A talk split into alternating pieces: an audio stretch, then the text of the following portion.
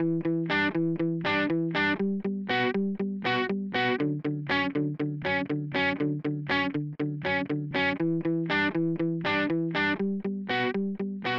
and welcome to the 27th episode of Coronavirus The Truth, a podcast that focuses on the facts surrounding COVID 19. I'm Jeremy Corr, host of the popular New Books in Medicine podcast and CEO of Executive Podcast Solutions. With me is Dr. Robert Pearl. For 18 years, Robert led the Permanente Medical Group, the nation's largest physician group. He's a healthcare contributor at Forbes.com, a best selling author, and a professor at both the Stanford University School of Medicine and Business. Together, we also host the hit Fixing Healthcare podcast. You can find this episode along with helpful, fact based information on our website, fixinghealthcarepodcast.com. Robbie, each week we begin this show with the most recent and relevant facts concerning the COVID 19 pandemic and its impact on American life. What does this mean? Jeremy, the past week was one, if not the most problematic of the pandemic. I think of what happened as following the pattern of one, two, three. Hospitalizations now exceed 100,000. New cases are averaging over 200,000 a day, and deaths have surpassed 3,000 a day and 300,000 in total.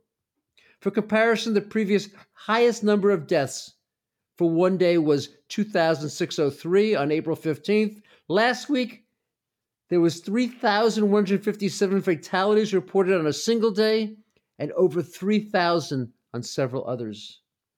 And as a result, of the rise in transmissions, a growing number of hospitals are struggling once again for beds, critical care machines, doctors, and nurses. With any virus which increases exponentially, the rate of increase, or its first derivative, is as important as the total number of cases since it predicts the future. Based on how fast transmission is happening, the coming weeks will be bleak. In preparation, quite a number of states have amped up their restrictions. As an example, the mayor of Los Angeles says that his city will run out of hospital beds by Christmas. And Governor Newsom imposed California wide restrictions similar to what was done last spring. Robbie, the data on the number of cases and deaths right now is very distressing. Is there any reason for optimism? Jeremy, despite the devastation inflicted by the virus over the past week, it also was the most optimistic time since the pandemic began almost 10 months ago. The end is now in sight, even if months in the future. Three vaccines have demonstrated efficacy and safety, with the one produced by Pfizer and its German partner BioNTech having been approved last week in the United Kingdom and as of Friday night in the United States. Margaret Keenan, a 90 year old woman in the UK, was the first person to be vaccinated, with an 81 year old gentleman named William Shakespeare II. There are now 800,000 patients scheduled to be vaccinated in the coming weeks, and up to 4 million by the end of the month, according to the BBC. Vaccinations could begin as early as today in the United States and definitely by tomorrow. In the United States, government officials expect that by February, 100 million Americans could be vaccinated, with 20 million people receiving their first two doses, their first of two doses in December. Media reports indicate, however, that the US government failed to take Pfizer up on its offer earlier this year to provide an additional 100 million doses. As such, our nation could see a hiatus in vaccine availability from April to June unless one of the other companies can fill the gap. To that end, it's anticipated that the Moderna vaccine will be approved in the coming weeks, although the timing for its availability beyond the first 100 million doses is unclear. And remember that to obtain the 95% efficacy, it takes two injections three to four weeks apart, which means that 100 million doses will only provide immunity for 50 million people.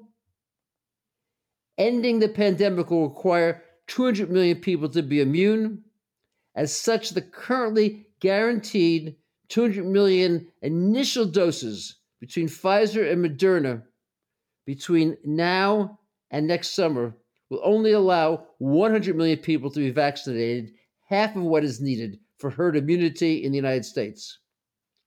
I suspect that very soon, rather than as many as a third to half of Americans being reluctant to be vaccinated, there will be an intense demand by people to be one of the first recipients. Although many people will experience side effects from the vaccine, particularly after they receive the second dose, so far most recipients describe the reaction as mild or moderate. It includes pain and redness at the injection site, aching muscles and joints for 24 to 48 hours, and fatigue. In England, two recipients of the Pfizer BioNTech vaccine with a history of major allergic problems had an anaphylactic reaction and required epinephrine treatment. This is not uncommon with vaccines. It remains too early to be sure if this vaccine and the response they had is significant, but the regulators in the UK have issued a warning for people who have suffered an anaphylactic reaction in the past to avoid the vaccine for now. Beyond the short term reactions, it's possible there could be longer term problems that have not yet been identified, since the length of time since the phase three trials were started has been relatively short. However, based on the experience with other vaccines, almost all bad reactions happen in the first six weeks, and we're past that milestone in clinical trials to date. Overall, this was a very positive week when it comes to COVID in the United States with light at the end of the tunnel. In anticipation, uh, we would be talking today mostly about details around vaccines. Listeners have sent in multiple questions. The first is from a woman who asks, and quote, I am four months pregnant and have a three year old son. What's the data on each of us being vaccinated? Jeremy, I wish I could answer the listener's question, but the clinical trials so far have not included either children under the age of 12 or pregnant women. Ever since the thalidomide tragedy in the 1960s, pregnant women have been excluded from vaccine clinical trials and medication clinical trials due to fears about harming the fetus. The good news is that young children like her son seem relatively safe if they become infected with this coronavirus. In contrast, pregnant women, according to the CDC, are at increased risk for severe illness if they become ill with COVID 19. It is expected that the Advisory Committee on Immunization Practices, an independent group of experts under the auspices of the CDC, will opine in the near future on if and when vaccination should be offered to pregnant or nursing women. In the FDA approval, rather than recommending against pregnant women being vaccinated, it left the issue open. Given that there was no data, since no pregnant women were included in the studies, this was unusual and an indication that people on the various committees thought that the benefits of the vaccine would outweigh the risk for pregnant women. The agency set the minimum age for vaccination of kids at 16, although it was contentious debate as to whether it should have been 18 instead. The dissenters worried about the lack of trials and uncertainty around dosing rather than any specific data on safety. Moderna is planning to conduct studies on children aged 12 to 18 soon, and the NIH is planning to conduct trials for children under the age of 12 in the first half of 2021. Although children rarely become critically ill or die from COVID, they often become infected. To date, 1.2 million children have tested positive for COVID. And given how mild the infection often is in young children, the actual number of cases is many, many times higher than these statistics. In November, according to the American Academy of Pediatrics, the number of infections in kids had increased by 28% compared to previous months. And overall, children now represent 12% of all cases in the United States. Another listener asked, and quote, I've heard that most of the reactions uh, happen after the second dose. What if I only take one? The data indicate that protection will be very incomplete if people only take a single administration, most likely in the 60 to 70% range at best. Not only would that be inadequate for protection of the individuals, but it would require that nearly all 300 million Americans be vaccinated to achieve herd immunity and allow a return to a more normal life. Experts are recommending that people obtain both the initial vaccination and the recommended second dose at three to four weeks later.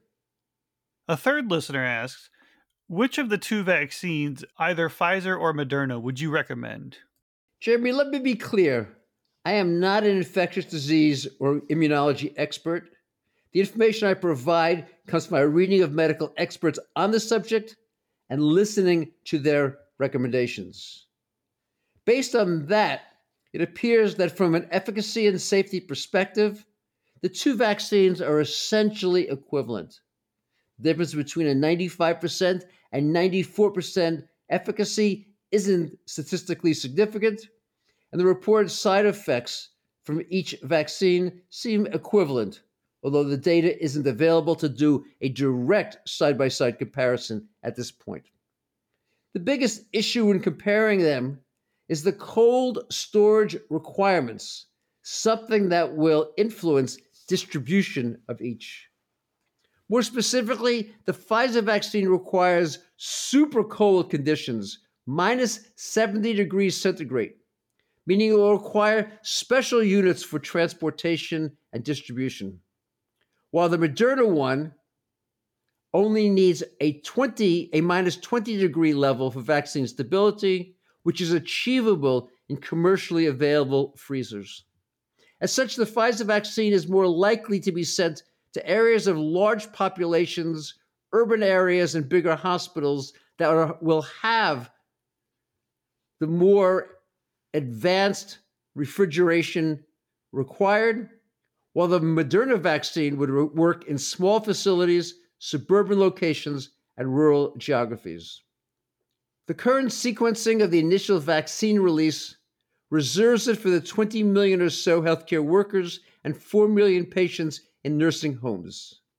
Since there is institutional leadership at both, this would allow a logical process for risk stratification and administration. Vaccination of these individuals is expected to take approximately three weeks. Who will be next on the list remains uncertain, and how the order will be determined in each state, unclear. Although the CDC will offer recommendations, the final decisions will be made at the state and local level under the auspices of each of the governors. We can anticipate that the earlier recipients will be people at greatest risk due to their occupation, such as bus drivers and school teachers, and health status will be important, particularly relative to chronic diseases. What we don't know for this first round will be how many chronic diseases do you need to qualify? Which ones will count? And whether you will be required in some way to confirm your health status or can simply say that you have the problems allowing you to move to the front of the line. Most Americans will need to wait at least until summer before qualifying, based upon the number of vaccine doses likely to be available. We'll have more information on our future episodes of Coronavirus The Truth as it becomes available. Does the equivalency of two vaccines mean that you can take one the first time and another the second? This question has not been studied, so we don't know how effective that would be. The current recommendations, however, are against it. The reasoning is that the two vaccines aren't identical in structure, and at least for now, the recommended timing is different, with the Pfizer vaccine's second dose being administered at three weeks, while the Moderna vaccine's second dose is given at four weeks. The immunization information systems in each state will record the specific vaccine each recipient was given in case people are unsure when they return for their second immunization. Another listener said, I had COVID this spring and it was no fun. Should I get vaccinated when my turn comes? Jeremy, the current recommended approach for people who have been infected is to get the vaccine anyway. This recommendation is based on how much we don't yet know about COVID. Specifically, we can't tell how long antibodies last after infection, if people can become reinfected, and whether the antibodies produced by having the disease versus vaccination are the same or potentially additive. Moreover, since there's no evidence in the studies done so far that the vaccine poses risks to individuals who have been infected, vaccination seems to be the most prudent approach and the one that's currently recommended. Of course, at this point, there's still so much we don't know about these vaccines. Not only can't we be sure how long they'll protect people for, but we don't even know if people who have been exposed to the coronavirus might be able to transmit the virus to others, even though they personally are protected by the vaccine from becoming sick. Phrased differently, the vaccine protects people who encounter the virus and limits its replication. However, during the time between the virus entering the body and the immune system eradicating it, transmission theoretically could occur to others. As such, don't expect masks and social distancing to end anytime in the near future. One thing is certain anyone with an active infection should avoid going to a vaccination center or doctor's office due to the risk of transmitting the virus to those around them. It appears that gaining immunity after vaccination takes a few weeks, while becoming infected usually happens in a matter of five to 10 days. It would be problematic if people became sick after getting the vaccine because it had not yet led to the immunity which would develop days and weeks later. Robbie, what's the status of vaccines in other countries? Both Russia and China have produced vaccines and are administering them. We mentioned the Russian one called Sputnik 5 in our last Coronavirus the Truth episode. Rollout was begun prior to the completion of phase 3 testing. The Chinese vaccine, developed by a pharmaceutical company called Sinopharm, has been given to almost 1 million people, according to governmental sources. The UAE is planning to administer this vaccine in the future. They claim the vaccine has been shown to be 86% effective. I don't believe, however, that there's been any published data confirming this level of success. Listeners have loved our recent discussions on, you know, the various uh, false information, conspiracies, etc. Um, the only thing we've really had pushback on is our viewpoint that the approach Sweden took isn't working. Um, is there any new information on that? For proponents of the Swedish approach, recent events and data have been negative. The country saw a major increase in infections, hospitalizations, and deaths recently.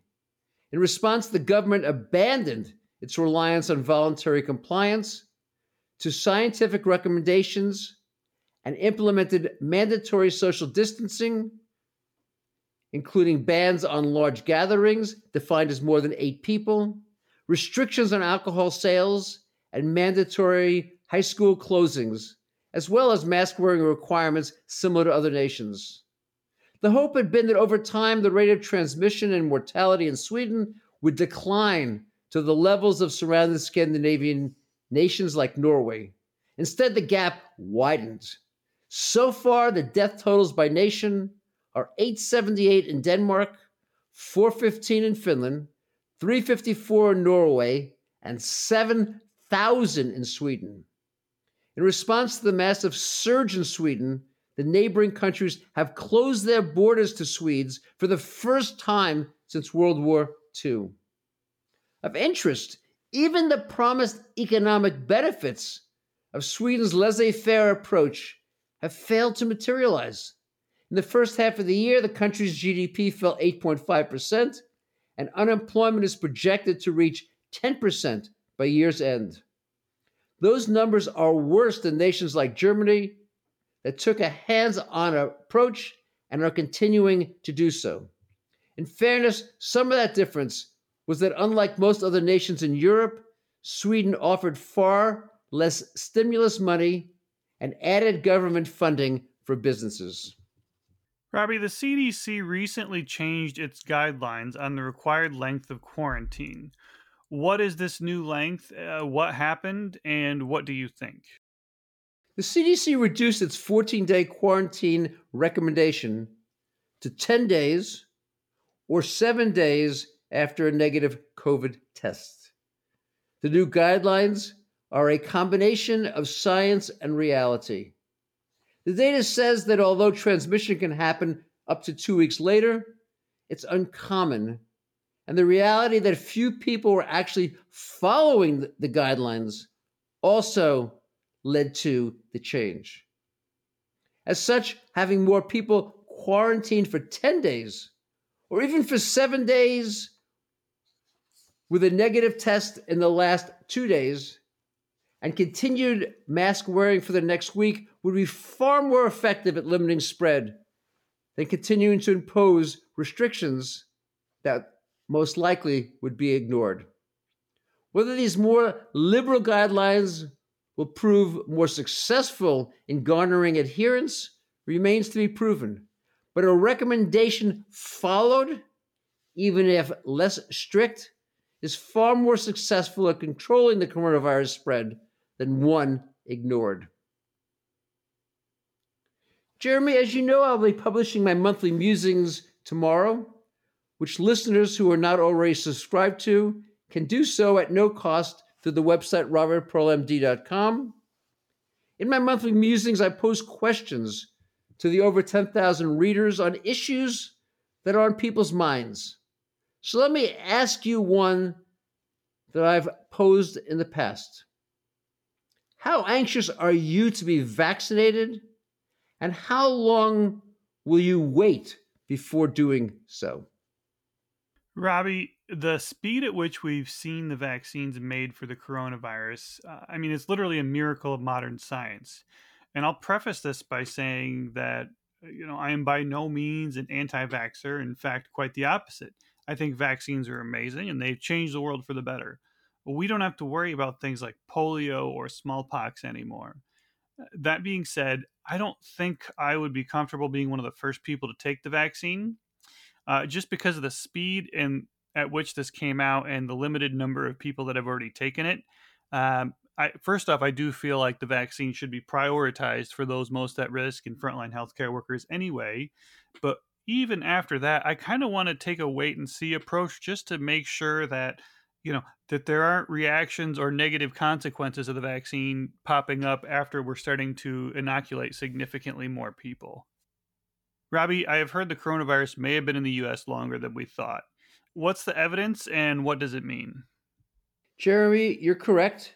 Recent evidence points to the coronavirus having been in the US at least for a month before the first case was officially identified in China. Researchers at the CDC examined blood samples from the American Red Cross from people in nine states. And they could identify antibodies against this virus in the blood of people from California, Oregon, and Washington who donated between December 13 and 16, and in the blood of people from six other states Massachusetts, Michigan, Wisconsin, Iowa, Connecticut, Rhode Island that was collected in the end of December and first two weeks of January. This research shows how hard it can be to recognize when a new viral infection is beginning and why the ability for countries to respond quickly and aggressively is so vital. Robbie, Biden will take office in January. Um, what's likely to be different in his approach as compared to Trump, and uh, how likely is it to be successful in your opinion? Jeremy, we can expect that the new president will be far more aggressive in making recommendations. He'll rely on teams of scientists and he'll promote the broad use of face masks and social distancing.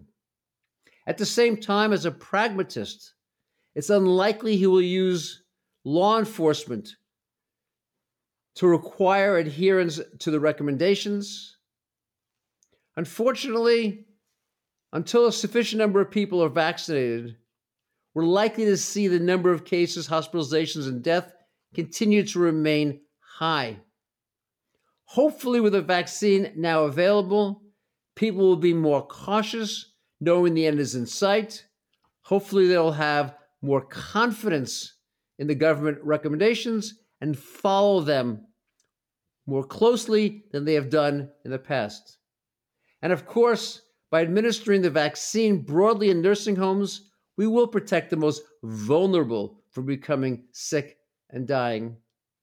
What's most likely is that President Biden will seize the moment to make investments to better protect people from the next pandemic, including making certain that we have the protective equipment needed and being certain that the vaccine laboratories and companies are prepared to respond at the first sign of a new pandemic coming. I read that healthcare spending has gone down this year. Robbie, is that true? And, and what does it mean? Once again, Jeremy, you're correct that for the first time since data on the topic began to be collected, which was in 1960, healthcare spending in the US declined year over year, albeit only around 2%. The reason for this decline, of course, is that many people deferred treatment this year out of fear of coronavirus exposure. It is worrisome that cancer prevention is down, with women who feared having a mammogram not doing so due to risk of exposure, and individuals over the age of 50 not wanting to risk contacting the virus in order to have a colonoscopy performed.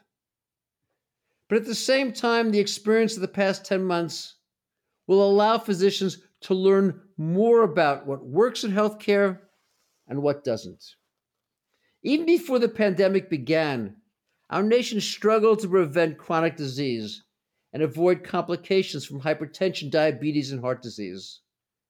And with deaths from COVID closely associated with these illnesses, hopefully physicians will learn from the experience and do better at prevention and management in the future.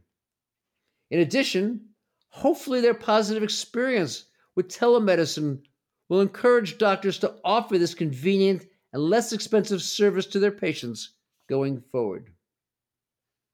Our nation is the most expensive when it comes to healthcare in the world, most often at twice the cost per person as other nations, with outcomes that lag the other 11 most industrialized nations. It'll be interesting to see what researchers find when they analyze the past year.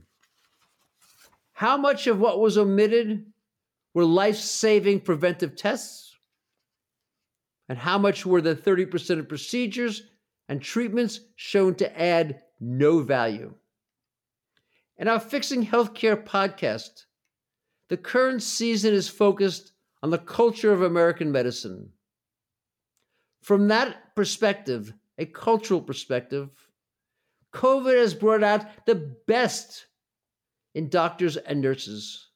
Many have worked tirelessly, despite inadequate protective gear, to save the lives of patients, often working 12 and 24 hour shifts at a time.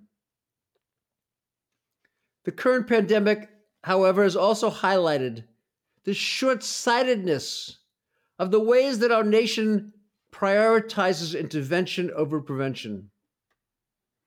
How medicine has failed to embrace 21st century information technology, and how often doctors recommend treatments and procedures that are shown to add no value for patients. With an end in sight to this pandemic, hopefully our nation will begin the process of transforming its current healthcare system, and by doing so, once again make American medical care the best in the world. As a reminder to listeners, this episode is available on our website, fixinghealthcarepodcast.com, and on all podcast platforms, including Apple Podcasts and Spotify. If you like the show, please rate it five stars and share it with your friends and family. To submit a question or comment to the host, please visit the contact page on our website or send us a message via LinkedIn, Twitter, or Facebook. Thank you for listening to Coronavirus the Truth, and have a great day.